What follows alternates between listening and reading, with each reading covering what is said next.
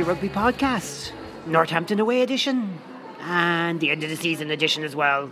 But let's get to the game. I'm Rob Murphy, Alan Deegan, Lindley McKenzie, and William Davis are our guests this week. Good evening, Rob. Lily, welcome along. Evening, Rob. Alan, welcome along. And describe where are we? Well, this is post match, and we're in a beautiful church restaurant in Northampton. It's fabulous, a converted old church that's been converted into a beautiful restaurant, and uh, it's gorgeous. Okay, let's get straight to the game. In game coverage. Take you back, only briefly. Don't worry. Here we go for a pass from Mallinder. His first pass is poor. It bounces along the ground, but Northampton keep it alive. Connacht are caught out. One pass back inside, and Northampton have scored the try. I think it's, Bur- uh, well, I correct myself, I think it's Ben Foden who got in in the end. We'll confirm that in a second. Connacht absolutely finished it in the first couple of seconds. Yeah, yeah, some super play from Northampton. They're winning all the contacts. Every time there was any sort of contact, Northampton won it. They let the ball bounce but recovered it. Um, George North made great yards, took, took, took three or four men out of it, which gave them numbers. And then I look, it looked like a possible knock on, I thought, in, in mid air. I thought, like when Tiernan went up for the ball, their guy knocked it on. Um, I don't know who was up who was up with him. I, I couldn't see. Yeah, it was it was Ben Foden who picked it up. Tuitavake then got it and popped it back inside. Or was it Tuala, the fullback, who had it? I think it was Tuala, the fullback, who popped it back to Harry Mallinder, 20 years of age, storming under 20 World Cup, and he's just started this game uh, in tremendous fashion. Well, one bad pass and then a try. what a huge disappointment for you know Pat Lam and his team and everything about it to get injuries early on is is one thing, and they've got to to regroup now and organise to concede a try as well. It's just all adding it up. And Cian Kelleher, who I think he, I think he injured himself chasing back. He did very well to stop a certain try in the lead up to that, but it couldn't couldn't do anything after that. No, no, it looks as though he's, he's got a thigh strain. He's got a big bandage on his leg as he came in. He just pointed to the guys as he sat down that it looks like his thigh is gone. And if Connacht were to do the unthinkable and uh, not the unthinkable, but certainly the unlikely at the moment and win this game, he, he could be a serious doubt for next week. But I don't think they'll be too worried about who's a doubt for next week right now. They want to get back in this game. Jake Heenan from the back of the lineup, which was one well. Lovely kick through. Niyi Adeolokun charging onto, wins the ball, goes again, goes, goes towards the line, reaches out. Connacht think they've scored. Oh, that's a super move from Connacht. Carty involved as well. Adeolokun, has he scored a try in his return from injury? We think he has. Oh, brilliant piece of work from um, uh, Ronaldson. Ronaldson had a beautiful little ding through the middle there because they were charging up like every other team has been doing to us for the last five or six weeks, especially. They came charging up at full speed. Beautiful little dink in. Ali looking did brilliantly to, to, to catch it. I think he slid over the line. I think he's going to be okay. Yeah, it wasn't a double movement because he wasn't held. Oh, wait, we want to make an impact now. Big scrum for Northampton. We're set and we're ready. Groom is holding the ball near to show the referee I'm ready to go. Give me the signal. He's done that. Steady scrum from Connacht defensively. Now it goes down. Let's see what goes there decides. He says the ball's playable, and on we go. Mallinder, there's a nice looping run from Tuala. Connacht read it, but didn't bring him down initially. There's the front football. They're only five metres from the line. They're over. They scored. Massive moment in the game. It's a two score lead for Northampton. Nick Groom, the scrum half, is the man who's got it 18 10. 20 phases plus kind of kept it going and now's the opportunity but they've got to seize this. They've got to use this. You don't get chances like this in a game very often. It's right a line. They've got to get a good line out and they've got to know exactly what they want to do from the line out. Heffernan to throw in. The movement in the line out. Dillane wins it. Connacht get the maul going. They stay on their feet only just about but they do. So the maul is moving towards the line. Now Northampton slow it down. On it goes. If Connacht can spin off to the right they could get a try. Northampton holding it up. Connacht keep driving. They go down to ground. Have they got the touchdown try for Connacht what a response 18-15 they're right back in this nearly there the fans are on edge here from both sets of supporters Here's Conor Carey. He goes into contact. This could be the last play of the season for Connacht, or they could set up a game against Stade Francais next week. That would be spectacular if they it off. Carney's tackle behind the gain line. Northampton trying to drive over the top. Connacht trying to secure possession. Northampton still driving over the top of the ball. How is that not a penalty? The ball is there, but the referee says it's unplayable and blows the full time whistle. Connacht will dispute that right to the bitter end. But it doesn't matter. Northampton have won. Yeah, in all honesty, we, the, Connacht, they needed to look to a few more phases. The ball got slowed down a little bit too much, and they just didn't look as though they were actually going to make a break there.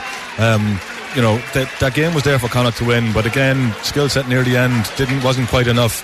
Um, but uh, two games this season came within six points and three points of, of having a, a brilliant season. I just want to describe the scene and then bring you both in as the Connacht team walk over to what must be about 250 Connacht fans, maybe more, maybe 300, all gathered on the far side, led by John Muldoon and Pat Lam, uh, who were embraced there a couple of seconds ago. And uh, huge reception for the Connacht players for a big performance today. They've lost 21 15. They are out of the Champions Cup for next season. They'll be in the Challenge Cup on the new head coaching team, a uh, new coaching team all round. But uh, Pat Lam and his troops getting a massive reception for everything Connacht have done over the last four years under Lam and for what they've done in, in this game in particular, maybe to restore a bit of pride because the last couple of weeks hard to take for supporters and players alike to see the team losing to Scarlets heavily and then Munster. This is much better. Oh yeah, this is you know it's it's it's a sad way to finish the season. It's a sad way for, for Pat to finish, but um, you know the reality is you know this is this is rugby a professional level. You have to win your games. Um, Pat couldn't have done any more for Connacht, I don't think.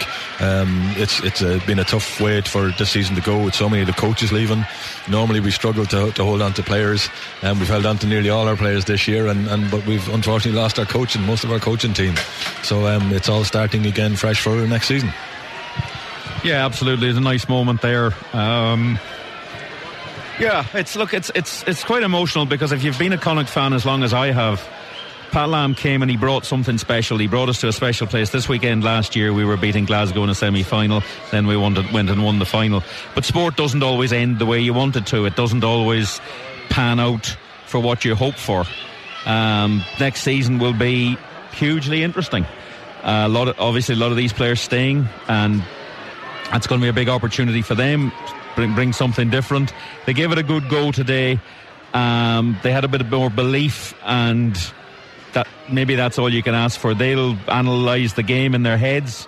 I don't know if they'll sit down and do video on this one, but they'll they'll think we could have done done this, done that. But at the end of the day, Northampton are through. Great reception for the uh, Connacht team by the Northampton fans on this side of the pitch as well when the game finished. This is a proper uh, rugby club and a proper rugby ground, and it's been a really enjoyable day. And let's look forward to next year. All right, Pat, we're just wondering, and we were discussing in the commentary, that was much more like the Connacht that we know. Is, there's got to be some consolation in that, anyways. The lads really fronted up to that. Yeah, I said that before the game. I said, look, um, we could have any game plan we like. I mean, the the, the, the game when we lost by 50 points uh, and lose 30 by Scarlets at home, they were nowhere near our best. We knew that, but it had nothing to do with game plan. It had to do with attitude. And uh, and so I said, you know, we, we all week we, we highlighted clips that were quite embarrassing for guys, and but it's a decision, and that's one thing that we've always prided ourselves as Connacht. Uh, when I lose, we'll, we'll front, and um, I, you know, take my hat off to the boys. They did that today. You know, they they worked hard off the ball, and that's what we're uh, that's what we're um, is our is our go to all the time. Um, unfortunately, you know, the discipline cost us, uh, little errors cost us. Um, but yeah, very proud of the effort. Uh, mental strength was really important because that early try, on top of what you're talking about in the previous weeks, could have really seen heads drop. But a great response, and the Adeolokun just back from injury. yeah, yeah, it was, and we, we highlighted the, the, the kick through uh, during the week. Um, obviously, they put the winger. Uh, George North comes into the line, so there's space, and behind there, and Craig executed well, and easy, you know, took the chance well. Um, but um, you know, we we probably um, you know, even with the ball, we probably didn't have enough um, time on the ball and, and, accuracy on the ball at times too. So uh, the game was just at the tempo. We just wanted it at a faster tempo, really. And uh, you know, it's fair play to, to, to Saints. How are you going to reconcile then the, the missed opportunity that was out there? Because those last six or eight minutes, even though Northampton had turned the tide, Connacht had the chance to win it with that kick to the corner and maybe the line out as well. Yeah, I know. We, we yes, but that's that's the game of rugby. You know, you have your chances. We go back, and we've had many during the year that opportunities to win games, and uh, you know, where the last two games we had no no chance of winning because we weren't right mentally. But it's just been the story of the season, really. Um, and um, we, we again we just take the learnings. We and it, I said to the guys there, it's it's their responsibility. You know, Kieran, Kieran will come in next year and he'll do a good job, but only if the boys front up attitude wise every week and uh, never drop to that standard again. And uh, um, and that's the responsibility of uh, the guys uh, that'll be here. Um, but um, you know, ultimately, you know, Connacht's good enough to play in the Champions Cup, and, and that, that'll always be the frustrating thing. Not as frustrating as us. Just you know, we had our best Champions Cup season, and you know, beating Wasps and Toulouse, and Um, but not making that is the one that, that hurts the most this year. You know, if we'd got, got to that playoff, that would have been a massive achievement. And I still see that uh, that last five minutes in my head. You know, it wasn't an easy decision to leave, but it's four years. I look back. Um, you know, I had a wonderful uh, my community where I live and. Uh, and they put on a, a, really nice farewell party. You know, people, um, there's some rugby people, but a lot of community people, and it just highlighted how many people that we met. We came not really knowing anybody. Um, yeah, we arrived here, and Connacht was without a doubt the fourth province, had the least budget and had the least international players. I leave here, none of that's changed, but a lot has changed. You know, I think in four years, I'm not sure if Leinster won it the first year we are here, but out of the four provinces, it's still us and Leinster that have only won trophies. Um, uh, hopefully, Munster can get the job done and, and get one as well. Um, we've had more players, quite a few players play for Ireland. Um, the, the, participation in, in you know uh, right around the west of Ireland's growing with the rugby, and but I think the one thing I, I really am, and you know big highlight for me is the connection of the four counties, Sligo, Leitrim, Roscommon, Mayo, Galway. The support there, just highlight we're not a Galway team, we're a West of Ireland team, and everywhere I went, people, young and old, people who weren't rugby people that have got right behind this team, and, and that's a credit to the uh, the way the boys have played and the way the community's got behind us. Well, we'll have a we'll, we'll now come in on Monday. He will do a sign off there. Um, but the players, uh, obviously, is a big group that's not here, and we'll do our sign off there, and then then uh, there'll be then I'll be just tidying up loose ends, and then uh, have to be at pre-season training uh, uh, June the June the 18th. We've got a coaches meeting and then uh, management meeting June 19th. So I have John Muldoon's wedding I've got to go to. I have uh, a, only a week in Italy and then back into it. So uh, obviously Bristol's been, you know, they've, they've got a good break because they finished a few weeks ago. Um, so it'll be a lot of loose ends just to tidy up. On that form, Pat, do you fancy your old club's chances on Friday night against Stade? Um, yeah, of course, it's a home game. Any any, to, any game here, I think uh, it's a it's a final.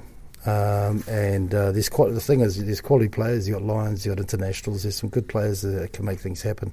There's no doubt Stade are on a bit of a high um, and a dangerous team. Um, but it'll, it'll, be a good final. It'll be a good final. What's it like coming back here as a kid? Yeah, it's always it's always uh, a lot of memories.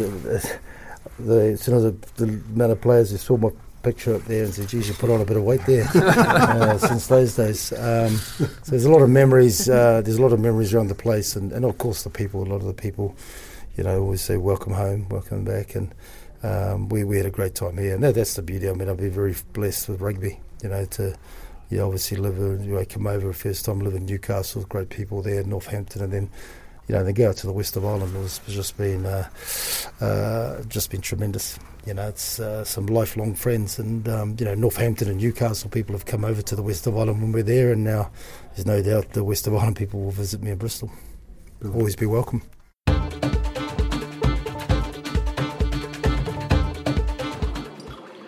Back here in the restaurant, Alan picks our restaurants and away games, and in fairness, he does a good job of that, William. Yes, yes, absolutely, superb restaurant. Yeah, he does good on that job. We talk about his other less successful attempts in other work, but he, overall, he's had a great season. He's just feeling bad about dropping a knock on towards the end of the campaign. Yeah, total another cock up. Tell all us my later. fault. All my fault. I'll completely go with it, but we're in a nice restaurant, so I'm not going to talk about it now. Nope, covering up, covering up well. Okay, and we're out. We're done. That's it. Season's over. Yep, se- season is over. Uh, better effort today. Might have had a chance probably. If they played a bit better, a bit smarter, they might have won that one. This would have set up last next Friday in Galway, but it didn't happen. Um, funny sort of a game, really. It was hard to know what Northampton were doing. The home for the home side, you'd expect expect more from them. They sort of they sort of dog paddled their way through it. It was kind of they never really they, they scored a try very early, and I think that was the worst thing that probably could have happened to them. Um, but they just did enough. Some of their big players stood up. Second half, George North did a couple of things. Louis Picamoles did a couple of things. And that was just enough to get them over the line. We made some errors here and there, but we did play well at times. Two fine tries. And overall, maybe it's a very typical end of the season. It was good, but it wasn't good enough. Yeah, it just always felt too hard to believe from my perspective, and I think all of our perspective, that after what we've seen the last five weeks, that Connacht could suddenly turn it on. Now they kind of did, Linley, and it kind of backs up Pat Lam's theory that they could do that. But at the same time, ultimately, what we felt was that still wouldn't probably be enough, and it wasn't. Well, it, it, was close. I think the most positive thing is the fact that you know Connacht went down fighting, and you know they didn't bow down. They, uh, you know, it, it, was it was a game. To be honest, that was you know really one score in it. there wasn't much in it at all. Um, and what I what I find fascinating about that in some ways is that if you look and, and it comes sort of comes back to proving Pat Lam's theory about it's not about individuals, it's about teamwork. So here's our food. We're going to just pause, and I'm going to have to remember that you were talking about individuals and teamwork, and we'll bring it up after we eat our main course. In the meantime, William, you're talking to Jerry Siggins? Yeah, I've known Jer for ooh, 25 years. Played cricket against him, captain teams where he was the captain against me on Sunday afternoon fun cricket. Um, sports editor of the Sunday Tribune, then became editor of the Sunday Tribune, writes extensively on cricket, cricket history. But he was down at Cúirt uh, a few weeks ago and he was talking about his uh, rugby books for uh, children, younger people, girls and boys. And um, he gave me a nice interview, good insight into the books. I'm sure many people have come across them, but if you have sons and daughters or ne- nephews and nieces and you're looking for sensible presents, get them off their tablets and their phones and stuff and give them a book. Uh, they're doing really, really well, and um, he's a very good guy to talk to. There it is, William and Ger Siggins.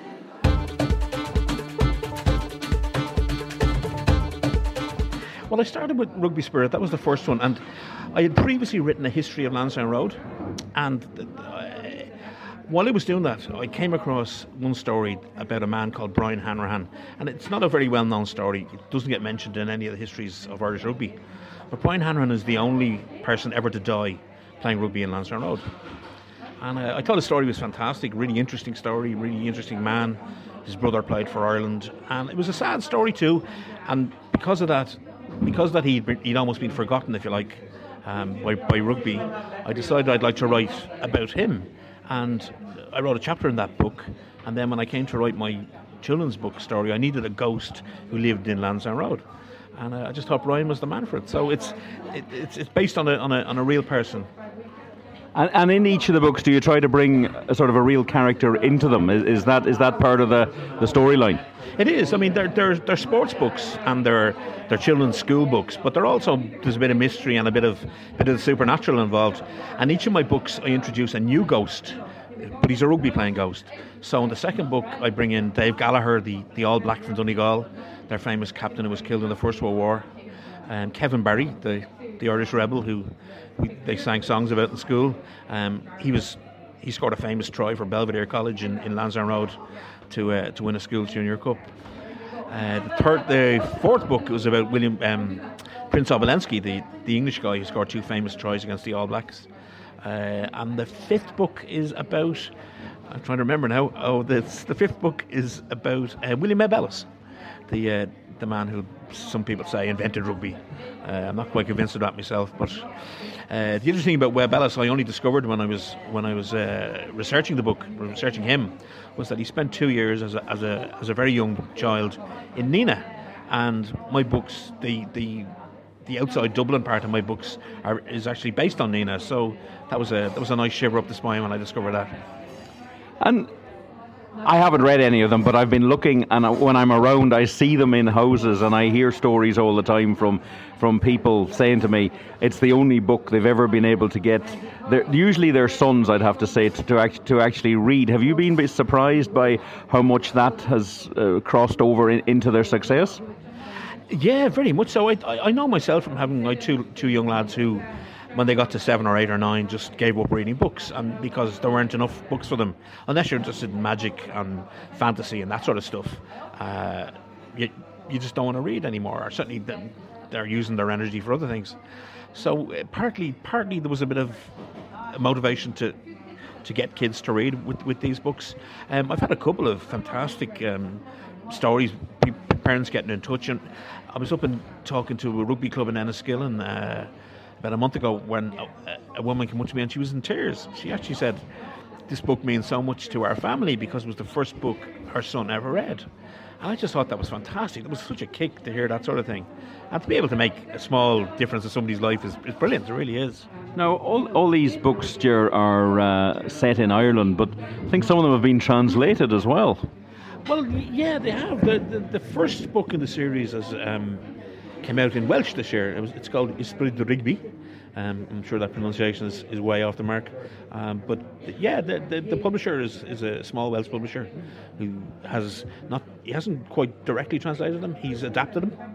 But he's taken my stories and has found a, a, a Welsh ghost. And uh, But he's copied pretty much everything. The cover is, my cover is of, of a silhouette inside the inside the Aviva Stadium, whereas his is a silhouette inside the, the Millennium Stadium. But he's bought the rights to the first four books in the series, and, and I presume if they if they go well, he'll, he'll, he'll take the last two as well. And could you see a television or a film tie-in, or uh, that that's always the dream. Uh, I think that would be something that, that would be fantastic. But unfortunately, that sort of thing's out of my hands. I, I have a good publisher, O'Brien Press, who uh, who you know they make sure the book gets into every shop in Ireland, and and I, have been around the Galway shops. Uh, this afternoon, signing them all in Charlie Byrne's and and Dubray and Eason's, making sure they all got signed copies. Um, but O'Brien are, are, pretty good at hustling the rights, uh, so maybe they'll get a TV station or a, a, film producer interested. But I'm not holding my breath, I'm afraid. And you have an event tomorrow now in, in schools. How, how does that operate? What, what's that all about? Well, I've been quite a frequent visitor to, to Galway in particular for for um, school visits and library visits. Uh, the libraries, the libraries service down here is, is very active, particularly around Children's Book Week in October. And I've been down here twice on on tours around Galway. Uh, I think I did 16 the last time I was down, uh, 16 libraries, and it, you go into a school, you read a little bit of your books, you tell them the stories, the stories behind the books. You tell them about Brian and Kevin Barry and Dave Gallagher and these people, and uh, you, you, try and give them a bit of inspiration about about writing books for themselves, other books they might want to read, and uh, the kids are usually fascinated to to. Uh, to see to see an author, I suppose, and they ask lots and lots of questions, and uh, I really enjoy them. I wouldn't do them if I didn't.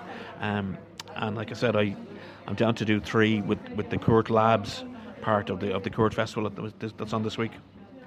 And do you think it works particularly well with rugby, or, or can you see a crossover to other sports, or does, does, does rugby have a sort of a historical basis that you can you can base these on? Well, rugby is obviously quite an interesting uh, history, and uh, I, I, do have a I do have a passion for history, both generally speaking and also sports history. And you know, reading the, researching and writing the history of Lansdowne Road gave me a, a greater insight into into Irish rugby history. Um, but I think I think most sports, most sports worth their name will have a will have a, a, sense of its own its own heritage, its own culture. I mean, I know cricket's another great sport that I follow. That's got a fantastic. Everybody who follows cricket knows all about W. G. Grace in America. Everybody who knows about baseball knows all about Babe Ruth and Joe DiMaggio and Mickey Mantle. Um, I think uh, rugby is another sport where we all know about Jack Kyle and we all know about the great players way, way back in the in the 1890s and, and, and the 1920s. Um, there are other sports that are less um, reverent, I suppose, of their of their history, but I think rugby certainly has a, has a handle on it and it's and is respectful of it. And do you think that reverence and, and interest comes from the fact that that people talk a lot about what happened in the past and I'm linking that to is there a danger now that we move into a very instantaneous digital age that things will be forgotten about a lot easier that if you take away verbal history you can finish up that uh, you finish up with no history. That's a, that's a very interesting point and it hasn't really occurred to me to be honest. Uh, I know what you mean about sports sports fans that you know you get you get three sports fans together on a Sunday night around the pub table within within five minutes, all they're talking about is the team from 1973, or you know who scored the winning goal in the cup final in '86, or who scored that great try against Scotland. I mean, that's the way sports fans think. They they look back. They're nostalgic people because sport was always much better when you were growing up, wasn't it? Just the future of sports journalism. Uh, we've been chatting a little bit prior to, to, to, to start in this interview. Um, with everything that's that's changing now is it becoming harder to actually produce rounded sports journalism? Because uh, so much of it now is just instantaneous opinion. And you actually there's there's sometimes people don't want to dig down and, and actually get into it in, in great depth. Yeah, I suppose I'm a bit of an old fart in that respect myself these days. I, I was a sports editor in the Sunday Tribune 25 years ago, so I, I've been around a while and I understood the way the media worked in the past, and and part of that was that you you you weren't your you weren't your Spurs before you got a chance to make things like opinions. You had to go out there and learn about sport and learn about talking to, about sport and writing about sport before you were ever allowed to have an opinion. And whereas nowadays everybody's got an opinion, everybody can can tweet what they think on Twitter. Um, and they can write what they want on their blogs or their websites, and that's that's fine in its own way. But I, I, in terms of uh, justifying your your your views. Um, uh, good luck to you, but I'm, I'm I'm always quite nervous about that sort of thing. I think I'd like I, I certainly wouldn't give any credence to people whose who I hadn't read any other of their work, if you know what I mean. So, so you're you feel is that because it's just is that the instantaneous nature that people are almost feel under pressure to have a, uh, rather than a to have a view rather than have a view or a descriptive narrative. It's it's all about giving an opinion. Yeah, it does. It seems to be all, all about opinions these days, and, and I've, I've got a bit more interest in, in, in other sides of sport. I, I, don't really read opinion columns very much anymore. I'm much more interested in reading uh, analysis and and uh, descriptive stuff. Uh, I think that's where where sports journalism counts. That's where the quality can be. Like I said, anybody can have an opinion. Um, it's in a shame. It's a shame in a way um, that the bigger names in sports writing or sports journalism now are you know people like like Joe Brolly or Eamon Dunphy who are you know they were brilliant sports people but they're not journalists they're they're just there because they make they make uh, louder and louder um, use of their of their of their opinions and that's that seems to be the way it's going.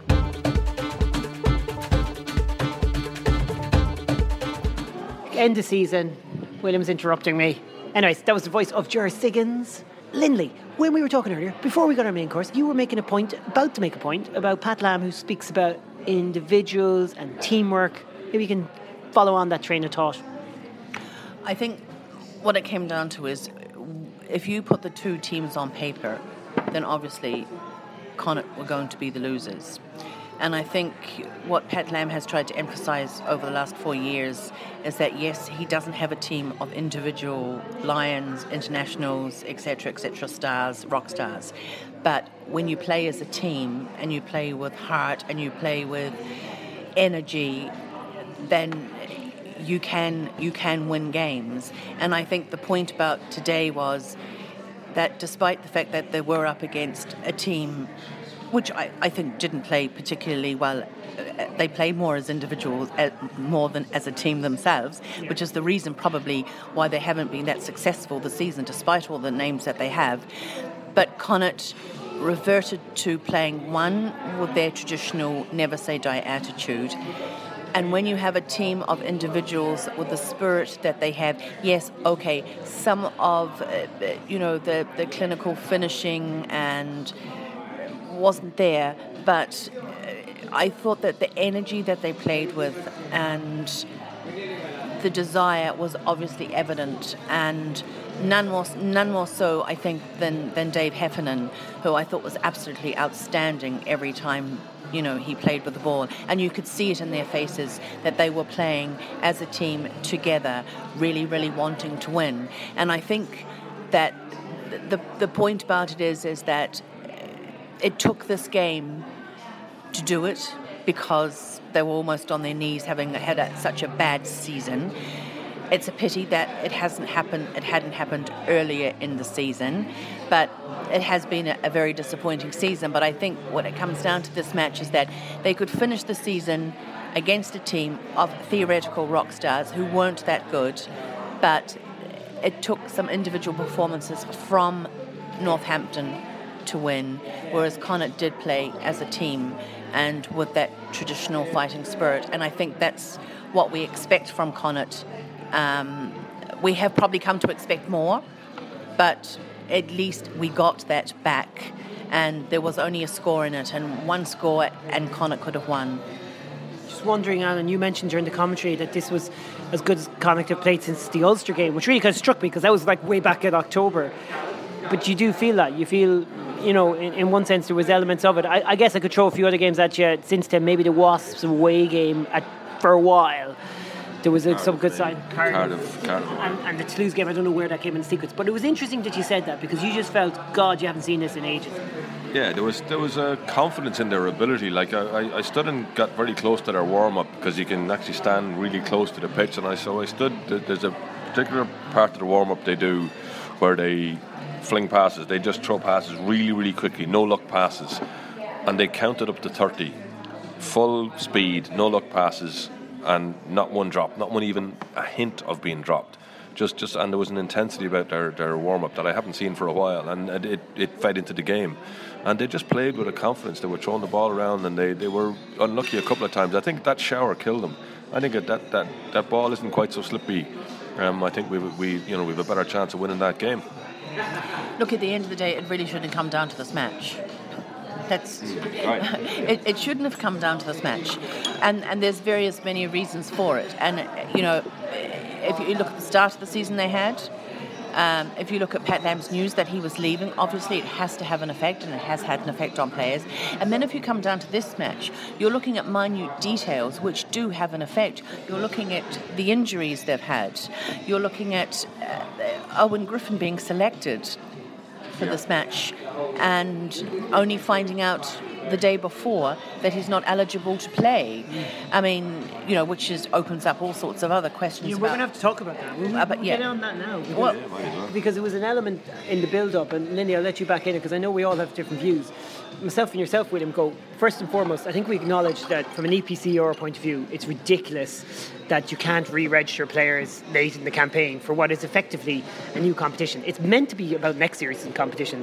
So to start with, let's stick with that. That's just daft. That should have been something better organised. I know these playoffs are done and dusted, hopefully forever, uh, but certainly for next season, anyways, and we can talk about that separately. But it was a bit crazy, really, wasn't it? Connie couldn't register certain players they wanted to. Uh, I agree with that, but in a Yeah. professional sports organisation, you have to know what the criteria are. Now, it's possible that there was no way of finding out that. I, I don't know that.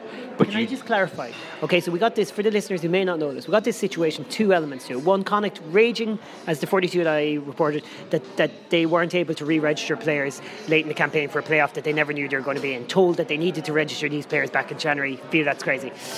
Lily. I- I don't think it was actually about re-registering. I think it was about naming a team. They named a team and they submitted the team to find out that uh, Owen Griffin wasn't eligible because he had been deregistered in January because he had been injured at that time.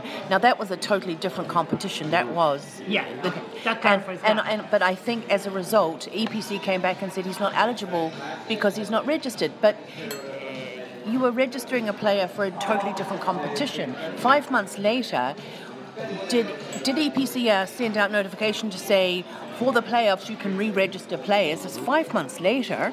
You know, it's it's a long time later, and so the the question is, I mean. Yes, there's an element of there's an element of should Connacht be responsible for finding out that before they named a team. I don't think it actually crossed their mind. Okay, in well, I just want to go and let William argue that point out first of all, because just wanted to clarify what people mightn't realise is Connacht said, look, we trained all week with Owen Griffin in there and we named him. So they were saying this is a huge disruption to us. And you're saying that's not all EPCR's fault in your opinion. Mightn't be anyway. No, because this is what you have to get right. Now, th- that that's just where it boils down to. The same situation could have happened to Northampton. Somebody knew in EPCR that this was the regulation. Should they have communicated it? Yes. I'm, but we don't know. It's it's a mess. I will say he could have got injured. Owen Griffin could have got injured in the warm up. Yeah. So then you have These to. things these anyway. things happen anyway. Yeah. But it is disruptive. It is annoying. But it's just somewhere where maybe the I's weren't dotted and the T's weren't crossed, and that just. It's just difficult. But professional sport is like that. Sometimes the rules and the regulations turn around and bite you on the bum. Yeah, but but the rules and regulations are for the, the current competition.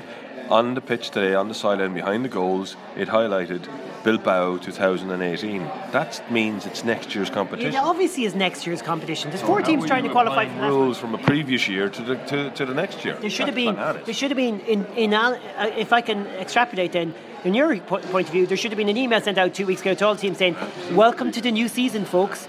Please register 35 players Yes. as as if you were starting out in the campaign." Yeah, I agree. Absolutely. Has to be like that. But but I'm with William as well. I can't believe I'm able to agree with both sides. I agree 100% with you. But I also agree William that the simple reality is someone somewhere should have realised that we're switching to a new competition. What do we need to know? And like, I don't want to be too critical, Connacht, because EPCR are far more culpable here. But at the same time, I w- if I was part of Connacht Rugby right now, I'd be having an in-house critical assessment, and I'd actually be criticising ourselves as well, saying, lads, maybe we can do more, because I don't think we should enter in any game without fully aware of the rules of the competition. I think yes. I think I, I totally agree. I, I, I do think EPCR are culpable. I think it's a totally different competition. I don't think anyone thought they thought of it more of as a qualification from the Pro 12 as opposed to the EPCR.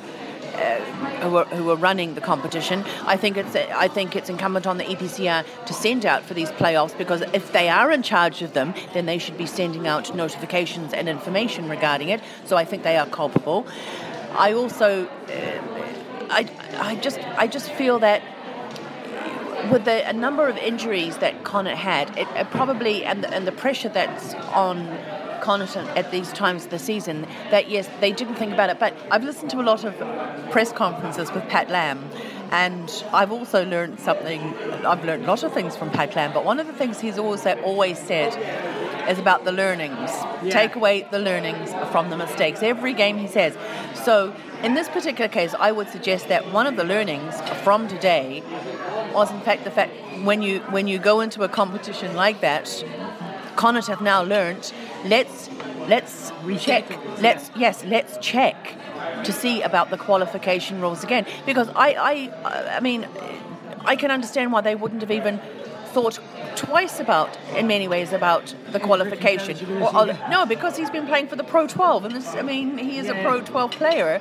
And so i i can totally understand it. So uh, you know going forward you know it, it's another it's another learnings uh, it's another lesson that they can learn from Okay, we'll park it there. I think we've all covered that well. Final section of the podcast, but not the final podcast of the season.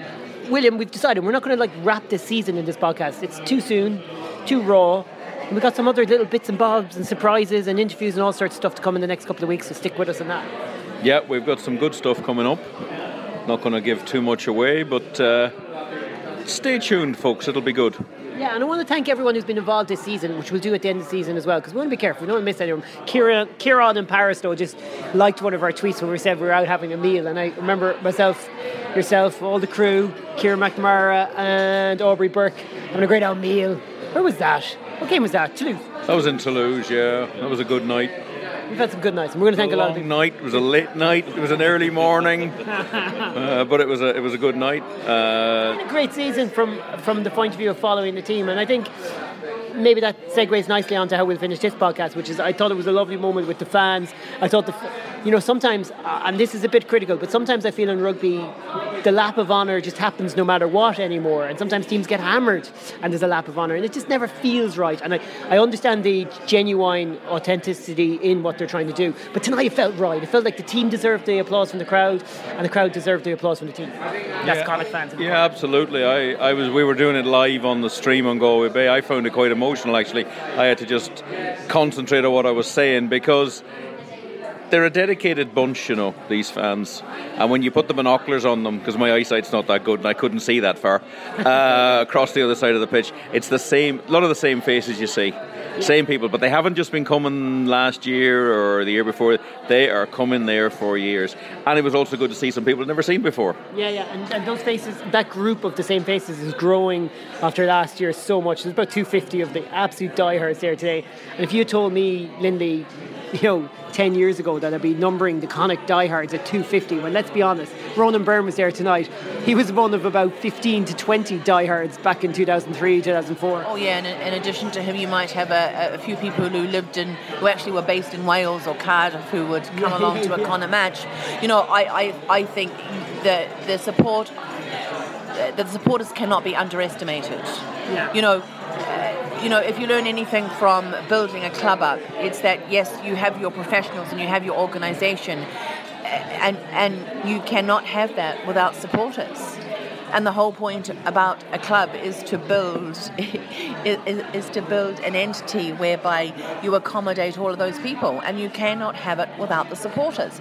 And I think the supporters coming here today, you know, demonstrates the growth that Connacht have enjoyed over the last four seasons.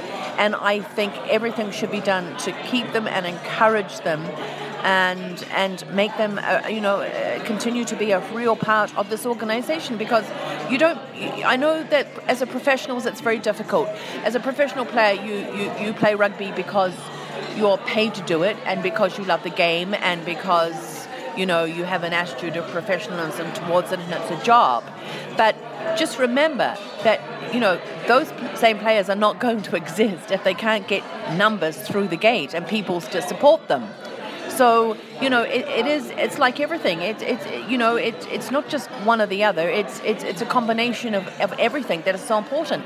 And I have no issue with the players going out to thank those supporters for coming over here absolutely none. Some of those supporters have gone through thick and thin to see them. They've gone to Krasnoyarsk and, and, and Siberia, and I have to mention that, of course, just for William's sake. Water of God. But they, but they have, and you, you can't underestimate. in Krasnoyarsk? And I think the players cannot underestimate those same supporters no, as well.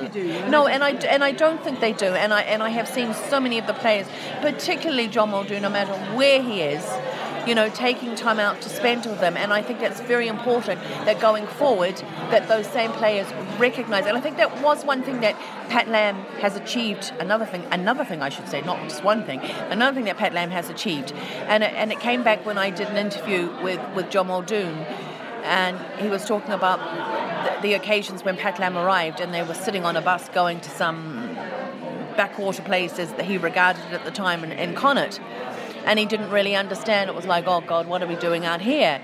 And then a few weeks later, he met some of those people in the sports ground, and it kind of dawned on him.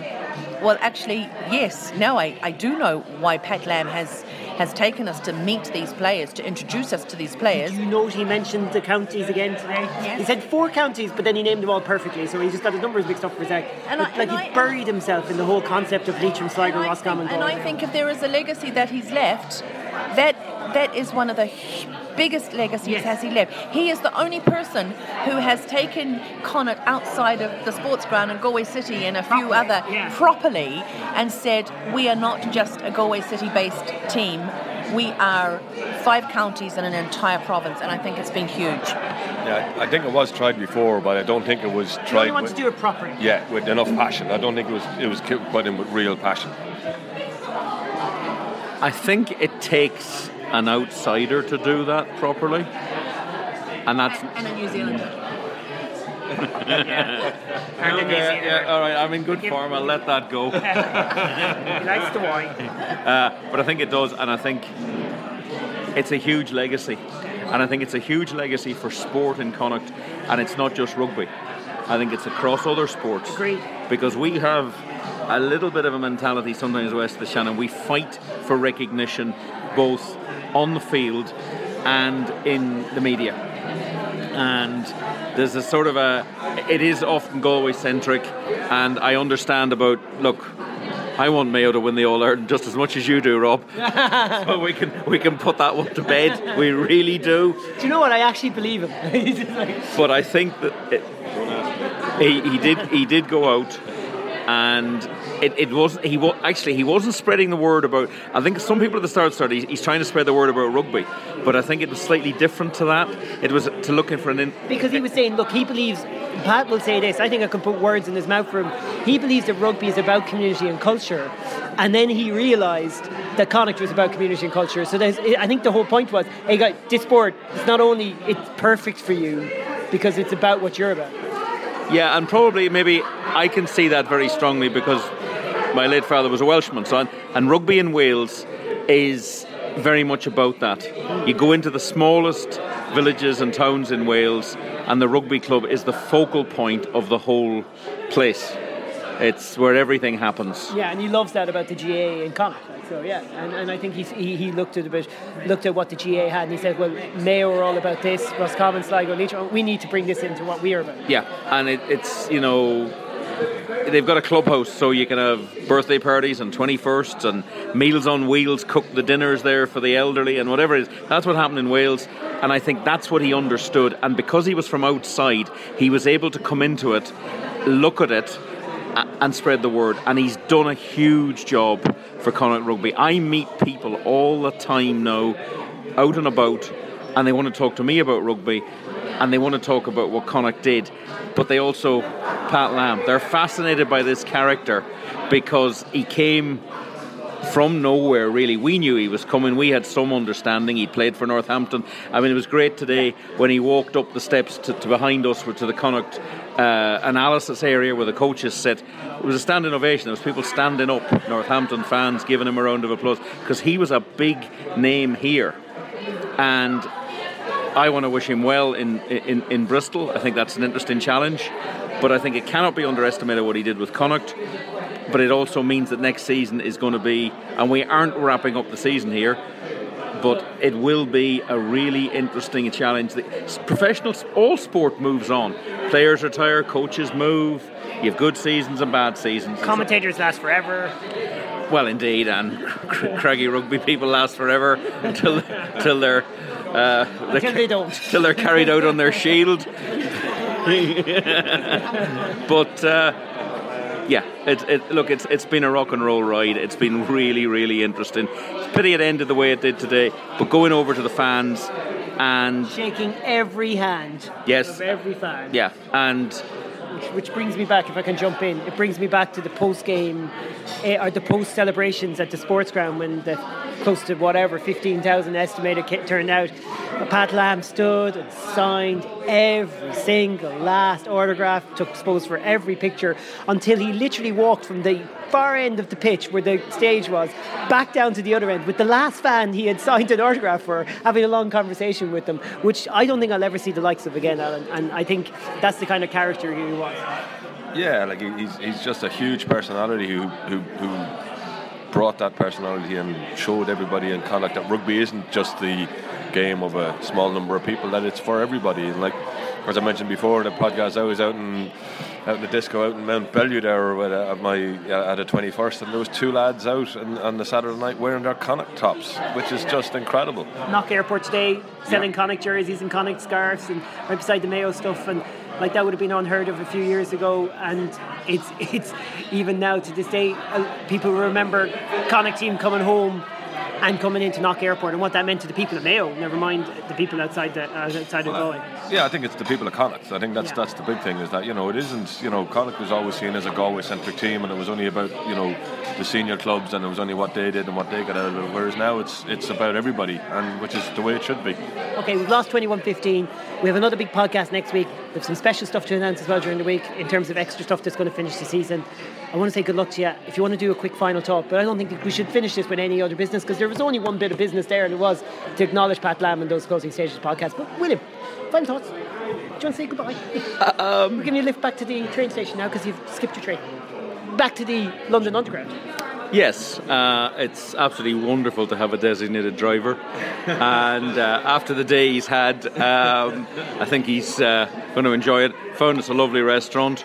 And uh, yeah, it's uh, off to Lords tomorrow night to watch two days good county cricket. Um, yeah, we got your update from the cricket last week. It was 90 seconds of a cork popping and you guys saying something. um, Is that all you can manage in all the day? Like? Well, it was quite late in the day when we did that, actually, so it was it was a rather wonderful day. Um, look, it, it's been look this time last year, this the weekend, we'd beaten Glasgow. We were going to Edinburgh. Edinburgh was the greatest week in my life Agreed. as a sports fan. Yeah, best sporting and week that's, ever. Yeah. That was, is never to be forgotten. So, sport isn't all about success and winning. Sometimes you have to suck it up. This has been a little bit like that for Connacht, but a new adventure starts in September, and uh, I say bring it on. I'd also like to um, thank uh, another coach that's leaving us this year, who's, who's Conor McPhillips, who's been here an awful long time, was a cracking player for Connacht in his day, and, and you know has brought a lot to the coaching side of things as well. That's it. I think that's it for me. And I'm, I am the designated driver, and I deserve to be after forgetting a hugely important piece of equipment for the radio today. But anyway. And we survived and did a good commentary despite of it. Don't worry about it. Yeah, I'm, look, we are going to do another wrap up, but you know, first of all, I have to say I, I am naturally upset that we didn't win today and that we don't have another match and we're not going to achieve our Champions Cup aim, and that's that's that's the story that it is. But yes, you do have to, once that's done now, you do have to look ahead to the future. When you talk about Conor McPhillips, um, I have to say, uh, Conor has been a, a, great, a really great friend and a help to me since not just since he was playing, but since he moved into management. And there has been many a time I have been sitting in with broke with cables that don't work and Wi-Fi that don't work and telephones that don't work. And Conor has always been my go-to man, and Conor has always, always helped me and given me so much advice. And I would have been lost without Conor McPhillips on so many occasions. I think he has what I like about Conor is he's come from player to analyst, and now he's moving. He's moved into assistant coaching, and so he's going through the process, you know, to learn. And I think he's going to. He's learned a lot, and I think he's going to learn a lot by going to Bristol. And just remember, when I was talking to Conor recently, Conor said he would love to come back to Connacht oh, because yeah. I think that is that is, despite the fact that he's a Dublin, he's a Dubliner, he his heart is in Connacht. So from my point of view, Conor is a smart guy, and I wish him all the best. And I certainly hope that he will come back to Connacht one day. Conor McPhillips' story. It's half time in Krasnoyarsk. It's about minus 17 and getting colder. My phone is dying. I'm dying. And we're down to 3% battery and I need some power, and there's no power anywhere in the media area. Everything's failed, and the one man who has power is Conor McPhillips, and he says, Come down, sit here. He sorts out my phone. He nearly has a stroke when I try to plug it in straight away, so I have to heat the phone up with a hand warmer and a glove. We plug in and we get the second half done. If it hadn't been for him, I would have disappeared, and you guys would have been left in your studio watching your feed with your air conditioning and your heated seats. Yeah, it, was, it was a good, it was good one, two degrees outside in night though, it was cold. Yeah, it wasn't cold in the Galway Bay studio, but Conor McPhillips, he solved the problem, and that's kind of the way he approaches things. And I think Bristol, great opportunity for him, and he'd be welcome back at Connacht anytime. All right, that's it for this week's podcast. Join us next week. Do not give it up. Do not. Uh, miss out on what's to come because it's going to be some great stuff. All the fans who travelled, fair play to you. Heroes, one and all, to the team. They certainly did us proud. Thanks, guys.